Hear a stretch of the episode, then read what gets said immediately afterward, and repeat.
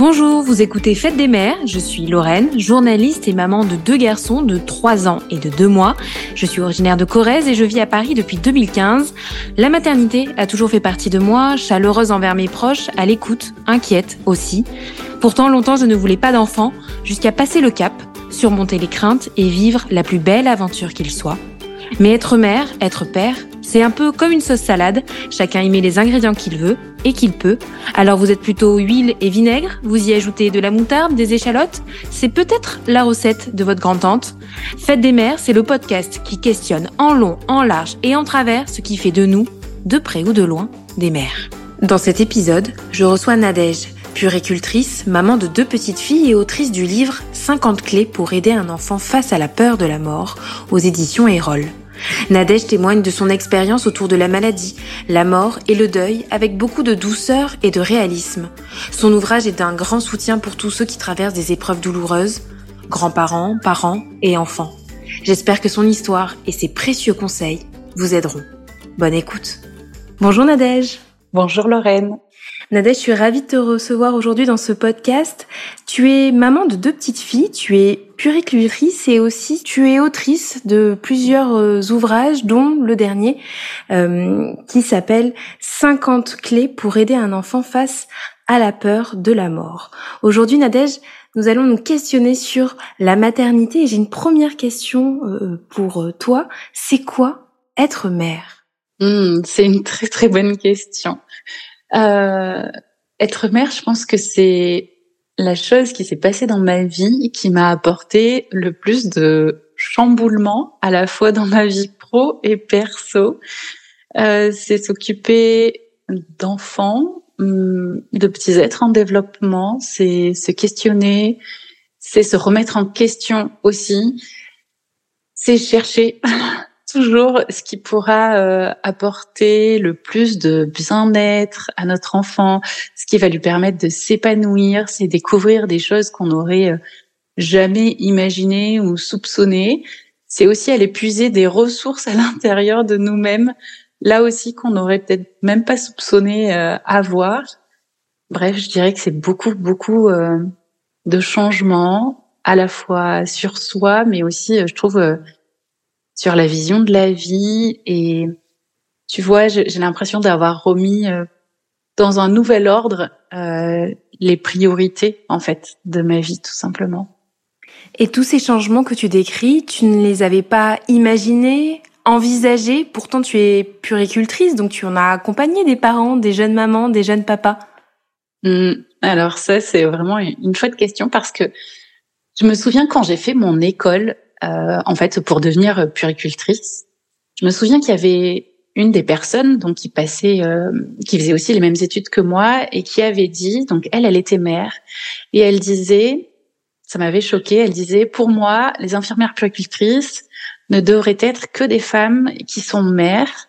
Et pour elle, si on n'était pas maman, euh, comment dire, on ne pouvait pas accéder à ce statut de, de. C'était sa vision. Donc elle comprenait pas que des jeunes filles, femmes comme moi, qui n'avaient pas d'enfants, euh, fassent cette formation et puissent accompagner des parents, des jeunes parents. Et moi, ça m'avait révolté. Je me disais, mais en fait, je suis pas moins compétente qu'elle juste parce que je ne suis pas mère. Aujourd'hui, je repense beaucoup à elle et à ce qu'elle nous a dit ce jour-là parce que je comprends euh, ce qu'elle a voulu dire. Je comprends parce que moi, mon métier et ma vision, tu vois, de, de des parents, de ce que c'est qu'être mère, de comment accompagner les parents, j'ai vraiment changé, j'ai vraiment changé ma posture, j'ai vraiment changé mon regard et je, je sens qu'il y a des choses dans mes accompagnements qui sont différents parce qu'en fait, je comprends leur vécu, je comprends leurs difficultés. Euh, Ça veut dire que tu es plus à l'écoute, plus concernée peut-être par euh, l'accompagnement de ces jeunes parents? Hmm, Je sais pas dire. C'est juste qu'en fait, je suis euh, en profonde empathie. En fait, je, je pense que vraiment, je suis vraiment en empathie et que je peux aussi euh, percevoir et anticiper des difficultés euh, auxquelles ils peuvent être confrontés, alors qu'avant j'aurais pas forcément pu anticiper euh, ces choses-là.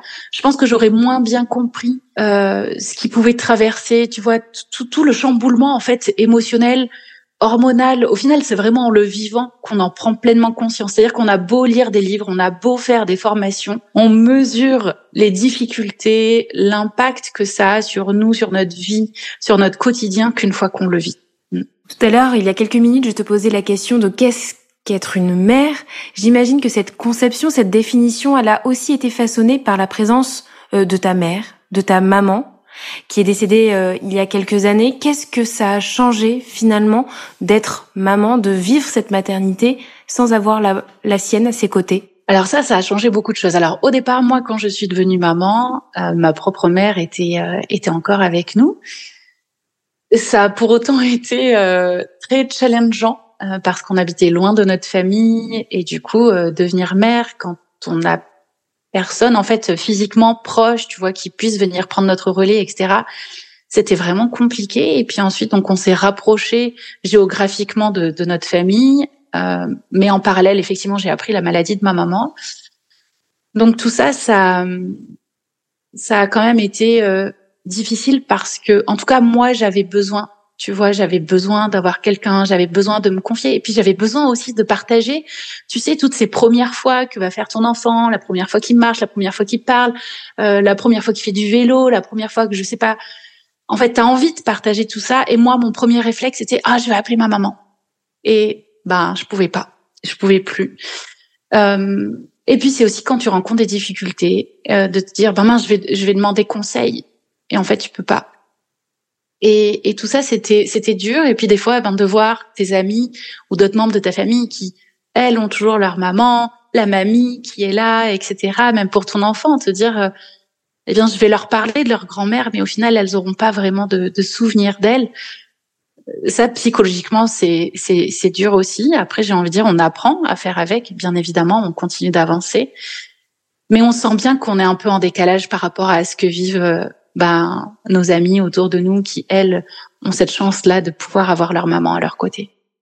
Est-ce que tu es devenue une autre mère après le décès de ta maman? Hmm.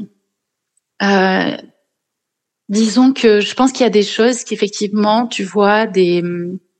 Hmm, alors, sans forcément rentrer dans les détails pour pas dévoiler sa vie elle, mais des, des choses qui ont été dures, on va dire, dans, dans sa vie, et que moi je me dis, ok, tu te souviens que ça, ça a été dur pour ta maman, donc, essaye de faire les choses différemment pour toi et puis pour donner aussi, euh, euh, tu vois, un certain exemple à mes filles, de pouvoir aller jusqu'au bout. Par exemple, euh, un, exemple tout bête, ben, j'ai créé mon entreprise, j'ose entreprendre, j'ose créer mon métier sur mesure, faire des choses qui que j'aime, qui m'animent, leur montrer qu'en fait tout est possible, qu'on n'a qu'une vie et qu'il faut en profiter, se fermer aucune porte et toujours y croire et se donner les moyens d'aller jusqu'au bout de, de nos projets. Et ça, je sais que je pense souvent à elle, tu vois, quand, quand je fais tout ça, quand, quand je travaille, quand j'essaye d'apporter certaines valeurs à mes filles. Donc, euh, je pense que oui, en fait, le, fait qu'elle soit décédée, euh, bah, au final, je me dis, vas-y, fonce. La vie, elle est trop courte, en fait. Et, euh, et, et, et enseigne ça à tes enfants pour que vraiment elles aient aucune limite et qu'elles puissent faire euh, tout ce qu'elles ont envie dans leur vie. On va revenir sur euh, tes filles. Tu, tu en parles justement du décès de leur grand-mère, du décès de ta maman qui a changé ta manière euh, de voir les choses et de leur inculquer certaines valeurs. Tu es donc autrice du livre 50 clés pour aider un enfant face à la peur de la mort. Comment vous avez décidé avec ton compagnon, comment toi en tant que Orpheline, on peut le dire, tu as abordé cette question de la maladie, de la mort avec tes filles? Alors en fait, tout est parti euh, tout simplement en fait de, de, notre vécu, puisqu'en fait, ma maman était en hospitalisation à domicile, mais chez nous, donc à notre domicile. C'est-à-dire qu'en fait, elle avait euh, bah, des infirmiers, des médecins, des kinés, psychologues qui venaient à notre domicile pour effectuer ses soins. Donc en fait, tout, tout ce personnel médical, mes filles, elles l'ont, elles l'ont côtoyé, elles l'ont vu, elles l'ont vécu, elles ont vu les perfusions, elles ont vu euh, les ambulances aller, venir. Mamie qui avait des soins, qui avait des traitements à prendre. Euh, et puis elles ont vu aussi et mesuré l'évolution de sa maladie euh, jusqu'au dernier jour. Donc ça a été vraiment un accompagnement au quotidien Et au final, on a essayé à la fois de leur apporter des outils, mais aussi de poser des mots sur tout ce qui se passait pour que elles se soient pas anxiogènes de vivre tout ça. On avait vraiment envie que ça se fasse de la façon la plus naturelle possible parce que de toute façon, la mort fait partie de la vie, que tant pour mon mari que pour moi, c'était absolument une évidence de pouvoir accompagner euh, ma maman jusqu'au bout.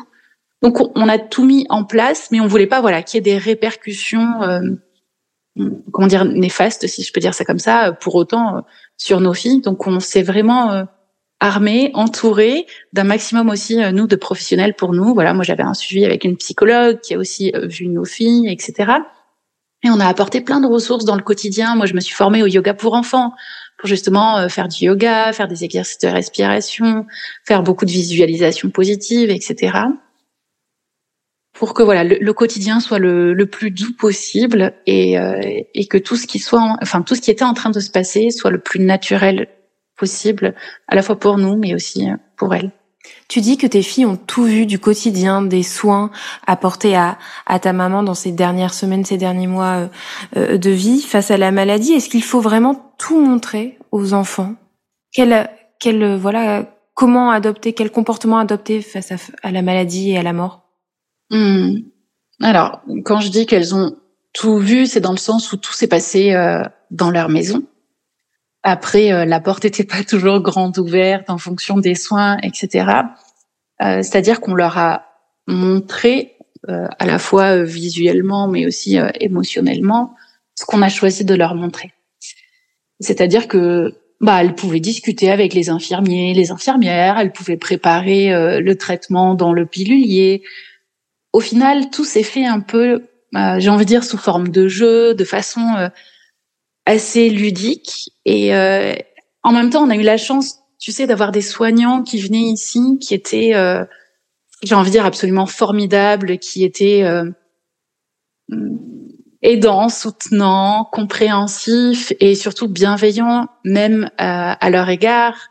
Et ils savent combien le, le statut de ce qu'on appelle aidant c'est-à-dire euh, les, personnes qui aident les personnes malades, hein, mais qui font partie de la famille ou de l'entourage, combien ce statut est compliqué. Donc en fait, ils mettent vraiment tout un espèce de cocon euh, de soutien aussi psychologique, même pour nous, qui est absolument euh, fabuleux. Et, et, je pense que, voilà, encore une fois, elles ont vu ce que on a bien voulu leur montrer à travers un certain prisme d'enfant, en fait. Voilà, il n'y a rien eu de comment dire de trop choquant ou de voilà bien évidemment on les a protégés euh, de tout ça. Après je pense que c'est aussi notre rôle notre rôle de parents de d'adapter à ce que les enfants voient entendent etc comment elles l'ont vécu tes filles la maladie et la mort? Alors elles étaient petites euh, on avait une fille qui avait si je me trompe pas je dirais un an et demi donc notre seconde fille devait avoir quatre ans. J'ai l'impression que il y a rien eu. Enfin, si tu veux, à cet âge-là, la conscience de ce qu'est la mort, euh, c'est pas du tout la même conscience que nous on peut en avoir. Hum, c'est-à-dire que avant six ans, en général, on dit que les enfants n'ont pas forcément conscience que la mort est irréversible. Donc euh, après la maladie, j'ai envie de dire voilà, mamie, elle était là, mamie, elle était euh, ou assise avec nous euh, dans le salon ou allongée euh, dans son lit en train de se reposer. Donc quand on dit qu'il fallait pas faire trop de bruit, eh bien elle savait qu'on faisait pas trop de bruit près de la chambre, mais qu'on pouvait totalement sortir.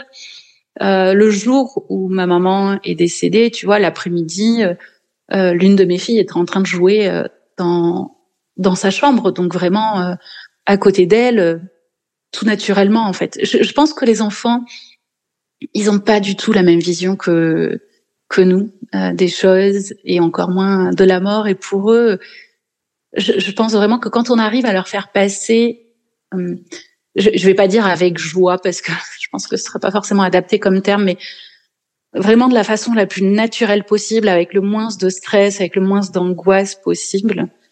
Euh, bah pour eux, c'est c'est assez simple en fait.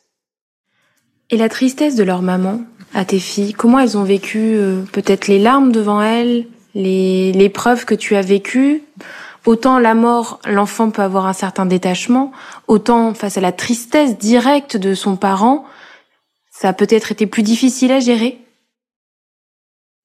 Alors, déjà, nous, on a la chance d'être euh, deux, c'est-à-dire que voilà, je, je suis pas maman solo. Euh, j'ai mon mari qui est là, donc leur papa. Hum, j'avais mon papa à moi aussi qui était euh, qui était venu. Donc, euh, bien évidemment qu'elles m'ont vu très triste, elles m'ont vu pleurer, mais en fait, je leur ai toujours expliqué. Je leur ai toujours expliqué pourquoi j'étais triste, c'est-à-dire que bah, ça me faisait de la peine en fait euh, de savoir que j'allais plus la voir, de savoir que voilà, je, je pourrais plus avoir de câlins de sa part et que j'avais besoin de pleurer un bon coup pour ensuite aller mieux et retrouver moi aussi l'envie de rire et de jouer à plein de choses. Donc moi je leur ai expliqué et au final après eh bien elles partaient avec leur papa ou avec leur papy pour euh, j'ai envie de dire vaquer à leurs occupations d'enfants ou aller se promener ou aller faire du vélo. Donc elles savaient bien évidemment que maman était triste, mais elles savaient que cette tristesse elle appartenait à leur maman et que elles si elles avaient envie elles pouvaient aussi être tristes, mais si elles n'étaient pas tristes de la situation, euh, eh bien elles pouvaient continuer en fait à, à faire leur vie aussi parce que euh, au final, ben quand on prend l'exemple de ma seconde fille, elle l'a pas vu beaucoup, elle l'a pas connu beaucoup non plus. Donc euh, c'est vrai que notre tristesse, au final, elle est proportionnelle aussi à l'attachement qu'on a à la personne euh, qui décède, euh, aux relations qu'on avait avec elle, etc. Donc euh, voilà, elles, elles étaient effectivement un peu affectées de me voir pleurer, mais je leur ai toujours tout expliqué et, elles avaient un environnement, voilà, encore une fois, la chance d'avoir euh, des personnes euh, qu'elles aiment très fort et qui, qui étaient là pour elles et puis euh, pour continuer à faire encore une fois plein d'activités. Donc ça fait partie de la vie, ça aussi. On travaille beaucoup sur sur les émotions avec avec mes filles. donc voilà, elles savent qu'on peut exprimer aussi toutes nos émotions et que c'est important et qu'après avoir pleuré, on se sent mieux. L'équilibre est parfois difficile à trouver entre préserver ses enfants de la tristesse, de la mort, de la maladie et aussi être honnête, leur montrer, voilà, comme tu disais, quand euh, papa ou maman pleure, quand on est fatigué aussi.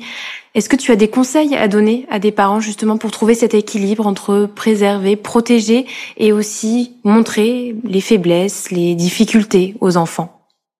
Alors effectivement, je pense que c'est quelque chose de très difficile et encore plus dans le cas où perd une personne qui nous est chère, euh, je pense que déjà il faut euh, s'accorder à soi beaucoup de beaucoup de douceur en fait. Euh, parce que souvent on a tendance à être dur avec soi, à culpabiliser, parce que voilà, on a pleuré devant notre enfant, parce qu'il s'est passé ci, ça. Bon, bref.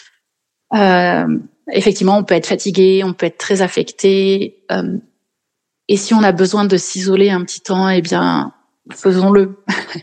Euh, il y a d'autres personnes qui vont pouvoir parler et expliquer euh, à nos enfants, qui vont pouvoir prendre le relais parce que des fois aussi on ne sait pas comment annoncer les choses euh, à nos enfants sans s'effondrer.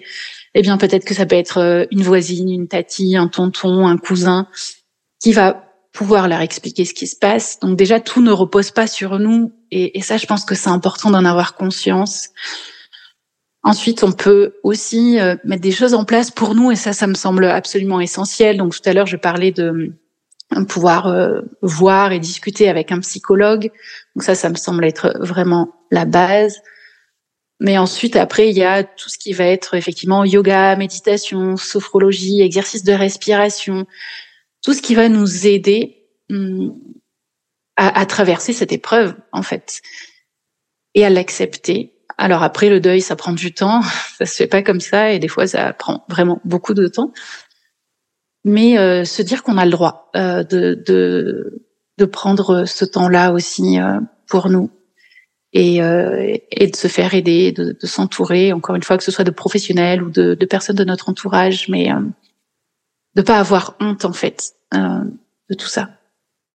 On parle des émotions, mais tu évoquais aussi euh, les mots, comment annoncer la mort, annoncer la maladie? Est-ce qu'il y a un discours à tenir plutôt qu'un autre, des mots à mettre sur voilà la maladie, la mort pour un enfant? Alors déjà, effectivement, on va s'adapter à, l'âge de l'enfant, à sa sensibilité, parce que on rentrera pas autant dans les détails avec un enfant de 3 ans qu'avec un enfant de 12 ans. Je pense que voilà, ça, ça peut sembler évident, mais ça me semble important de, de le rappeler. Ensuite, effectivement, il y a des mots qu'on va essayer d'éviter. Euh, pourquoi? Je vais donner quelques exemples. Quand on dit à un enfant euh, "mamie s'est endormie", pour décrire qu'elle est qu'elle est décédée. Ça peut créer des, des angoisses, ça peut créer des troubles du sommeil, ça peut donc euh, euh, l'enfant peut se mettre à avoir des difficultés à s'endormir, il peut faire des cauchemars, il peut ne pas vouloir du tout dormir ou que vous parents euh, vous ne vous endormiez. Pourquoi? Bah parce que si mamie s'est endormie et qu'on la revoit plus et qu'elle est morte et qu'au final on l'a enterrée, bah, qu'est-ce qui me dit que ça va pas m'arriver euh, à moi qui suis l'enfant ou à mes parents? Donc ça, c'est vraiment quelque chose qu'on va essayer d'éviter et donc on va parler tout simplement et dire que le cœur de mamie s'est arrêté de battre. Voilà, parce que ça, ça n'arrive que quand on est mort. Euh, pareil, on va essayer d'éviter euh, des mots comme euh, il est parti. En tout cas, sans prononcer le fait que voilà le cœur s'est arrêté de battre, etc. Parce que pareil pour l'enfant, la notion de partir, eh bien, on peut revenir. Euh, je sais pas, je suis partie en vacances pendant une semaine et au final je suis bien rentrée chez moi ou papa et maman étaient partis en vacances.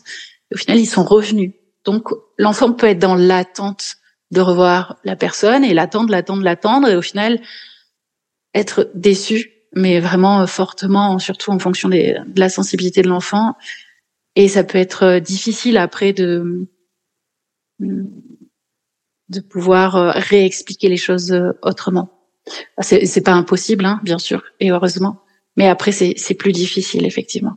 J'ai tendance à, à expliquer à, à, mon, à mon aîné voilà, euh, mamie, elle est au ciel. Est-ce que ça, par exemple, il faut éviter C'est plutôt conseillé? Parce que parfois, je me suis retrouvée quand il a grandi, me dire, mais dans le ciel, euh, avec les étoiles, la lune, les avions. Alors, euh, j'étais un petit peu confrontée justement à cette explication que j'avais donnée de la mort, qui finalement était peut-être trop imagée.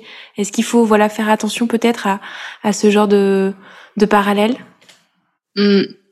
Euh, ça aussi, effectivement. Après, on peut se retrouver avec des enfants qui, effectivement, quand ils vont partir en voyage, peut-être avec leurs parents, et prendre l'avion, euh, vont essayer de chercher euh, papy ou mamie, ou essayer de les voir, comme on voit, comme tu le disais, euh, les étoiles, la lune.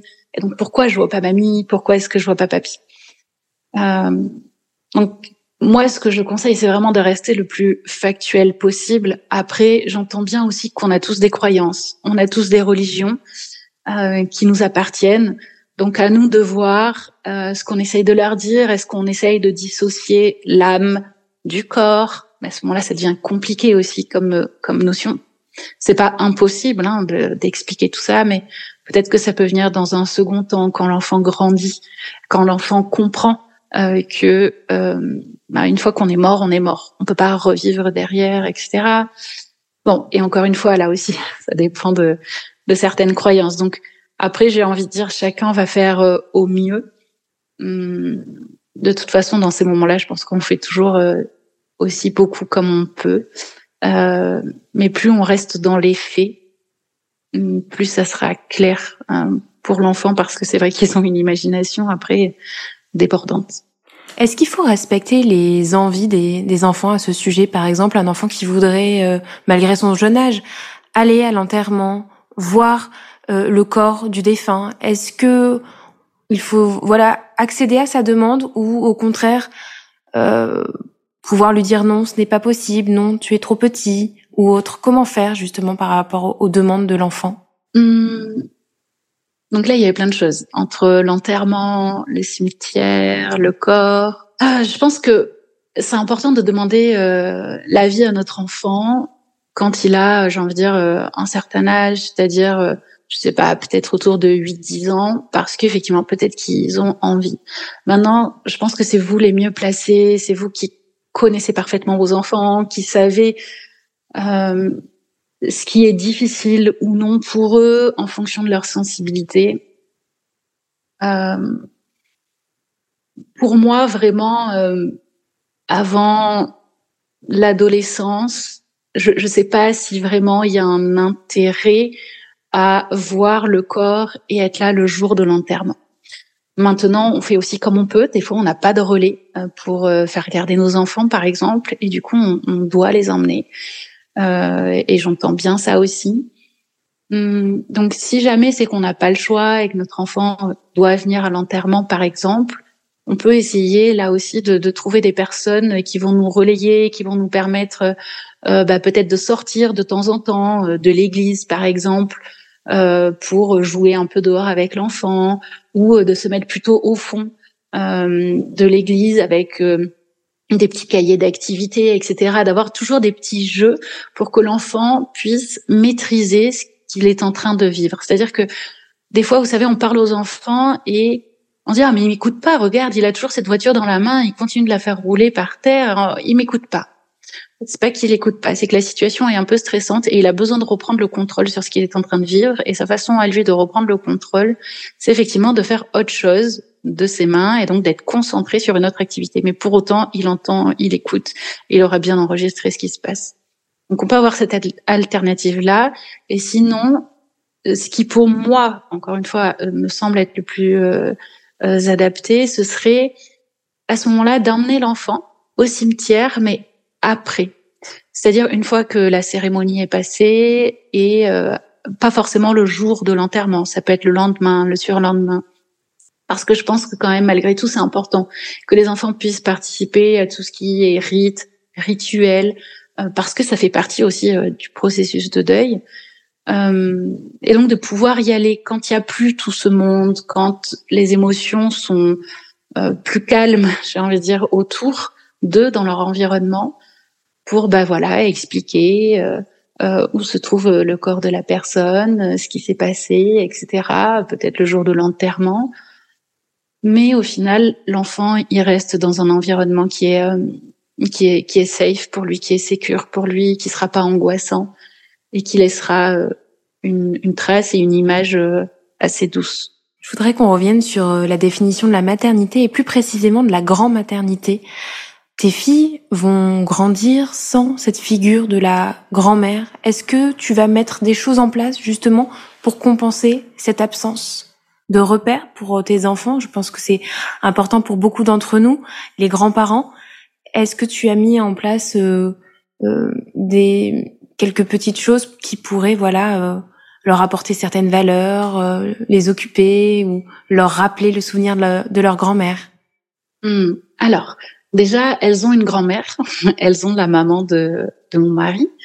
Donc, elles comment dire, elles vivent au quotidien, elles savent ce que c'est que de vivre avec une grand-mère. Après, effectivement, elles en ont qu'une et pas deux, euh, même si elles ont aussi deux arrière-grand-mères. Donc, euh, voilà, elles, elles savent euh, et elles, elles vivent, voilà, elles, elles, créent des souvenirs avec quand même une mamie. Euh, après, nous, on a gardé, tu vois, plein d'objets qui appartenaient à ma maman, ou même des fois des vêtements, euh, que moi je garde comme un foulard ou une veste, etc. Donc elle est présente. Ensuite, on a des photos. Euh, on a pas mal de photos. Euh, et puis des fois, ça va être des petites choses toutes simples. Par exemple, euh, euh quand on voit un avion ou la patrouille de France, ou euh, parce que moi, ma maman aimait particulièrement ça. Donc, quand c'était des des choses que leur mamie aimait, eh bien, à chaque fois, on leur dit, ah, bah, tu vois, ça, mamie, elle adorait, ou mamie, elle avait pris des cours de pilotage, ou, enfin, voilà. En fait, elle, elle vit et on l'a fait vivre à travers euh, plein de petits souvenirs. Des fois, ça va être un aliment qu'on va manger. Ah, bah, ça, c'est l'aliment préféré euh, ou le plat préféré euh, de mamie. Ou au contraire, c'était celui qu'elle détestait. Enfin, bon, bref. donc, il y a pas mal de choses qu'on met en place au quotidien. En plus, voilà, j'ai envie de dire des traditionnels euh, vidéos, albums photos qu'on peut montrer, etc. Mais moi, je sais que j'aime bien leur rappeler que leur mamie les aimait vraiment très fort et, et c'est vraiment ce qui, enfin, en plus, c'est vraiment vrai. Et je sais que c'était difficile pour elles justement de, bah de, de, de, nous quitter à cet âge-là parce qu'au final, elle les aura pas beaucoup vu grandir. Donc, tu vois, c'est important pour moi de leur transmettre aussi euh, verbalement tout, tout l'amour que leur mamie avait euh, pour elle. Oui. Tu parles de transmission, transmission du souvenir. Est-ce que euh, dans ta maternité, quand tu es devenue maman et que ta mère était encore en vie, qu'est-ce qu'elle t'a transmis de plus, peut-être le plus important? Qu'est-ce qui t'a apporté Qu'est-ce qu'elle t'a apporté justement dans cette nouvelle vie de maman qui s'ouvrait à toi? Euh, Je pense que je dirais euh, comment l'exprimer avec des mots euh, je, pense que je dirais euh, justement la, force et la puissance de cet amour euh, maternel. J'avais une maman qui, je vais dire, m'aimait très fort. Enfin, j'ai cette chance-là. Je sais que c'est pas forcément le cas de tout le monde, et qui me vraiment me le montrait euh, aussi et sûrement parce que j'étais fille unique. Hum, mais vraiment cette cette je sais pas comment dire en fait avec des mots mais cette cette puissance de l'amour moi je sais que des fois par exemple euh, il y a des personnes dans mon entourage qui euh, qui tiquent un peu si je peux dire ça comme ça parce que je dis énormément à mes filles que je les aime et je je suis quelqu'un qui montre avec euh, beaucoup de tendresse beaucoup d'affection beaucoup de peut-être quelqu'un qu'on pourrait caractériser de maman louve un peu tu vois et, euh, et moi, j'ai aimé ça. J'ai aimé cette proximité avec ma maman. J'ai aimé de pouvoir euh, euh, toujours tout lui dire, le bon comme le moins bon, parce que parce que parfois parfois ça, ça pouvait clasher aussi, bien sûr, mais de cette confiance, tu vois, peut-être, voilà, cet amour inconditionnel, cette confiance inconditionnelle de se dire, je suis là pour toi et je serai toujours là pour toi quoi qu'il arrive. Et tu vois, même au-delà de la vie et de la mort. Et, et voilà, ça, ça c'est quelque chose que que je ressens aussi euh, envers mes filles et que que j'essaye de leur apporter. Au tout début de cet échange, je t'ai posé la question qu'est-ce que c'est qu'être mère? Tu m'as parlé de changement, de chamboulement, mais peut-être que tu aurais quelque chose à ajouter au fil de cette interview.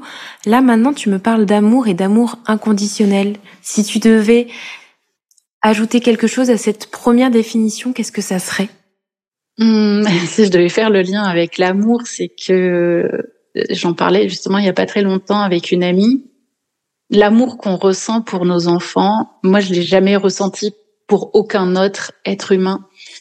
Et effectivement, c'est alors ça, ça, ça, peut sembler un peu, euh, je sais pas, euh, bateau, mais c'est vraiment quelque chose de, de, tellement fort qui dépasse tout ce que j'aurais pu imaginer, que j'ai vraiment jamais connu avec quelqu'un d'autre et que je pense que je connaîtrais avec aucune autre, euh, aucun autre individu à part mes filles, peut-être avec des petits enfants, j'en sais rien, je sais même pas si c'est possible, mais euh, ouais, cette, cette puissance de l'amour, cet amour-là, moi je l'ai connu avec euh, avec personne d'autre. Effectivement, il est vraiment propre euh, à la maternité, en tout cas me concernant. Merci beaucoup Nadège pour cet échange. Je rappelle que tu es autrice de 50 clés pour aider un enfant face à la peur de la mort aux éditions Erol. Merci pour, euh, pour cet amour, pour ce partage, pour cette bienveillance. Merci beaucoup Lorraine et puis merci à toutes les personnes qui nous écoutent. Merci.